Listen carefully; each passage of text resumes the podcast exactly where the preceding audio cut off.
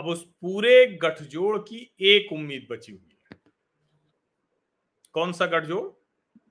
वही गठजोड़ जिसमें लालू प्रसाद यादव और केजरीवाल एक साथ खड़े हो गए। वही गठजोड़ जिसमें ममता बनर्जी और कम्युनिस्ट एक साथ खड़े हो गए। वही गठजोड़ जिसमें अरविंद केजरीवाल और राहुल गांधी एक साथ खड़े हो गए। उस गठजोड़ की अब आखिरी उम्मीद बची हुई है। और वो आखिरी उम्मीद यही है कि किसी भी तरह से नरेंद्र मोदी सत्ता से चूक जाए, रह जाए, उसको खुद पर कतई कोई भरोसा नहीं है कि वो सरकार बना पाएँगे। वो आश्वस्त है कि हम सरकार किसी भी स्थिति में नहीं बना सकते। लेकिन उन लोगों को लगता है कि हम सरकार बना पाए या ना बना पाए, उनकी सरकार गिरा सकते हैं शायद। या गिरा नहीं सकते तो कुछ अड़ंगा मार सकते हैं। और इसके लिए सब एक हो गए हैं। आप अनुमान लगाइए कि केजरीवाल जी वैसे तो कांग्रेस के सभी नेताओं के लिए, लालू जी के लिए तो क्या कहते थे वो तो भगवान जाने। वो तो याद होगा लोगों को। लेकिन सबको वो चोर कहा करते थे। और बाकी लोगों को तो छोड़ दीजिए। लालू प्रसाद यादव को तो बाकायदा न्यायालय ने दोषी ठहरा दिया है, सजा सुना दी है। वो जेल से जमानत पर हैं। हालाँकि अब कह सकते हैं, क्योंकि केजरीवाल जी की भी पार्टी के जो नेता हैं,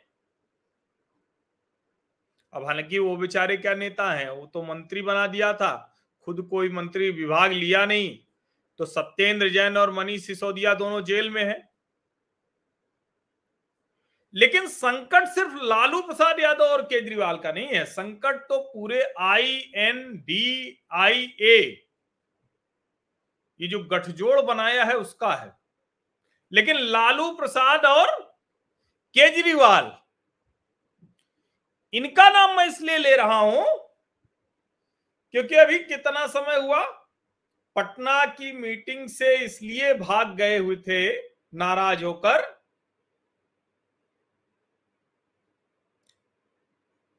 कि अध्यादेश पर कांग्रेस समर्थन नहीं कर रही थी। और आज पूर्व मुख्यमंत्री शीला दीक्षित जी के पुत्र संदीप दीक्षित ने एक बहुत बड़ी बात कही। बहुत बड़ी बात कही। उन्होंने कहा कि ये अध्यादेश पास ही होना चाहिए। जो अभी स्थिति है, उसमें ये अध्यादेश पास होना चाहिए। या तो फिर इसे पूर्ण राज्य का दर्जा दे दीजिए। और वो कह रहे हैं कि ये बहुत गलत होगा। ये बहुत गलत होगा। अब सोचिए, संदीप दीक्षित कांग्रेस पार्टी के नेता हैं, वो कह रहे हैं कि इस विधेयक का विरोध करना गलत है। अब आम आदमी पार्टी कह रही है कि संदीप दीक्षित के बयान का कोई मतलब ही नहीं है, क्योंकि कांग्रेस हमारा समर्थन कर रही।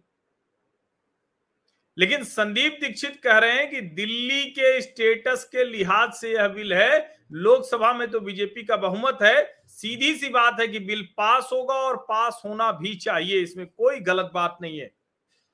मैं बार बार इस बात को उठा रहा हूँ, अरविंद केजरीवाल ने अकेले इंडिया गठबंधन को गलत समझाया है तो ठीक है, कोई बड़ा गठबंधन गलत समझ ले तो मैं कुछ नहीं कर सकता।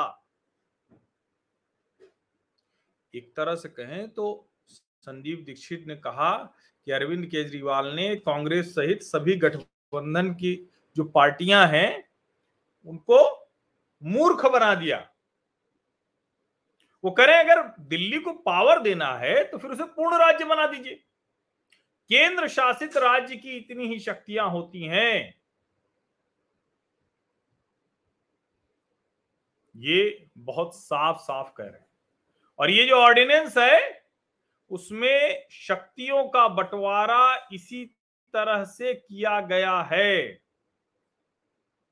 अब सौरभ भारद्वाज, वो कह रहे हैं कि संदीप दीक्षित तो सांसद भी नहीं है। जब कांग्रेस नेतृत्व ने विधेयक का विरोध करने का फैसला किया है, तब संदीप दीक्षित के इस पर कुछ कहने का कोई महत्व तो नहीं है। संदीप दीक्षित को कोई नहीं पूछता, न अंदर, न बाहर। विपक्ष का गठबंधन इस विधेयक के खिलाफ वोट करेगा। हमें उम्मीद है कि हम इसको राज्यसभा में रोक पाएँगे। फ़िलहाल जो अध्यादेश था, अमित शाह ने उसमें कई परिवर्तन कर दिए जो 19 मई को अध्यादेश लाया गया था, सर्वोच्च न्यायालय के निर्णय के बाद, अब कई परिवर्तन कर दिए 11 मई को सर्वोच्च न्यायालय ने फैसला दिया था 19 मई को परिवर्तन हुआ। अब दिल्ली सर्विस बिल, जो ऑफिशियली जाना जाएगा government of national capital territory of Delhi amendment bill 2023 कल आएगा संभवतः। अब उसमें बदलाव क्या किया है? Removal of section three A section three A को हटा दिया है, उसकी जगह article 239 A A which empowers the centre to establish the national capital civil services authority वही जो अधिकारियों के ट्रांसफ़र के लिए। एनुअल रिपोर्ट निक्स्ट जो पहले एनसीसीएसए को सालाना रिपोर्ट देना था पार्लियामेंट और दिल्ली असेंबली को, अब उसकी ज़रूरत नहीं होगी। अपॉइंटमेंट प्रोसेस चेंज कर दिया है। सेक्शन 45 डी, इसके तहत जो प्रोविज़न है, उसमें बदलाव किए। अब ज़ाहिर है, ये सब कुछ परेशान करेगा। और दिल्ली एलजी का पावर ऑफ़ अपॉइंटमेंट वो तो है ही है। ये बहुत परेशान करने जा रहा है। और दूसरी तरफ़ आज ही लालू यादव के परिवार की दिल्ली और पटना में संपत्तियाँ लैंड फॉर जॉब स्कैम में जब्त हो गई। लैंड फॉर जॉब याद है ना? 2004 से 9 के दौरान मुंबई, जबलपुर, कोलकाता, जयपुर, हाजीपुर, इन जगहों पर लोगों को नौकरी दी गई और वो नौकरी ज़मीन के बदले दी गई। अब बिहार की पूर्व मुख्यमंत्री राबड़ी देवी, उनकी बेटी मीसा भारती, दामाद विनीत यादव शिव कुमार यादव, जो ससुर हैं, उनकी बेटी Hema Yadav Shiv Kumar Yadav AB Exports Private Limited और Messrs A K Info System private limited इनके ज़रिए जो संपत्तियाँ थी, छह करोड़ की संपत्तियों को सीज कर दिया है। लालू जी और केजरीवाल संकट में हैं तो आप समझिए कि जो पूरा I dot N dot D dot I dot A जो पूरा इंडिया गठजोड़ है, वो कितने बड़े संकट में होगा? अब इन सब लोगों को सिर्फ़ और सिर्फ़ एक उम्मीद है कि किसी तरह से कोई ऐसा जुगाड़ लग जाए, कुछ तो आ जाए, जिससे कि हम अगली जो सरकार आए तो हमारे मामले उमले सब वापस ले लें। इसके अलावा इन लोग कोई उम्मीद है नहीं, क्योंकि नरेंद्र मोदी मानने को तैयार है नहीं, पीछे हटने को तैयार है नहीं। और वो बहुत, उनका तरीका रहा है वो चीखते चिल्लाते नहीं है, बहुत कुछ कहते नहीं है। लेकिन कार्रवाई जो करनी है, वो तो करते हैं और कर ही देते हैं। कई लोग कह रहे हैं कि नरेंद्र मोदी पीछे हट जाते हैं अपीजमेंट कर रहे हैं तो क्या कर रहे हैं? ऐसा वो कतई कुछ नहीं करते। कर ही देते हैं। ये जो कार्रवाइयाँ हो रही हैं, ये सामान्य कार्रवाइयाँ नहीं हैं। समझिए इसको। लालू जी, अटल जी का मज़ाक बनाने का प्रयास करते थे तो अटल जी हंस के टाल देते थे। नरेंद्र मोदी हंस के टालते नहीं है। नरेंद्र मोदी जो जवाब है, वो जो संविधान के दायरे में है, कानून के दायरे में, उससे देते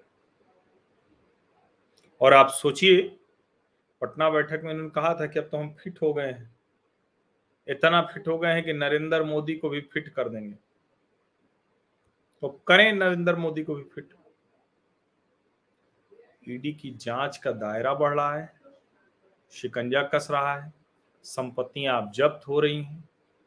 सत्येंद्र जैन और मनीष सिसोदिया पहले से ही जेल में है। भले सत्येंद्र जैन जी का भी ऑपरेशन हुआ है तो अस्पताल में है, लेकिन है तो जेल में ही। और तार इसके दूसरी तरफ़ भी जुड़ते हुए दिख रहे हैं।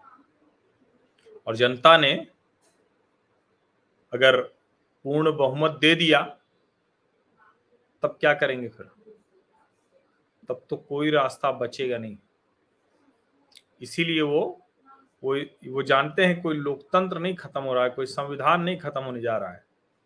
लेकिन वो ये ज़रूर जानते हैं कि उनके जैसे लोगों की दुकानें बंद हो जाएँगी। जो भी जिसको कहते हैं ना कि इस तरह की कल्पना लिए बैठा हुआ है और इसीलिए वो बार बार कह रहे हैं कि देखिए ये लोकतंत्र खत्म हो जाएगा, संविधान खत्म हो जाएगा, ये हो जाएगा, वो हो जाएगा, ये इसीलिए कह रहे हैं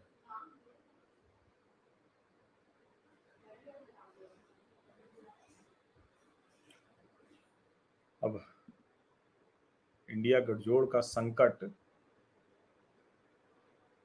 ये तो समझ में आ ही रहा होगा।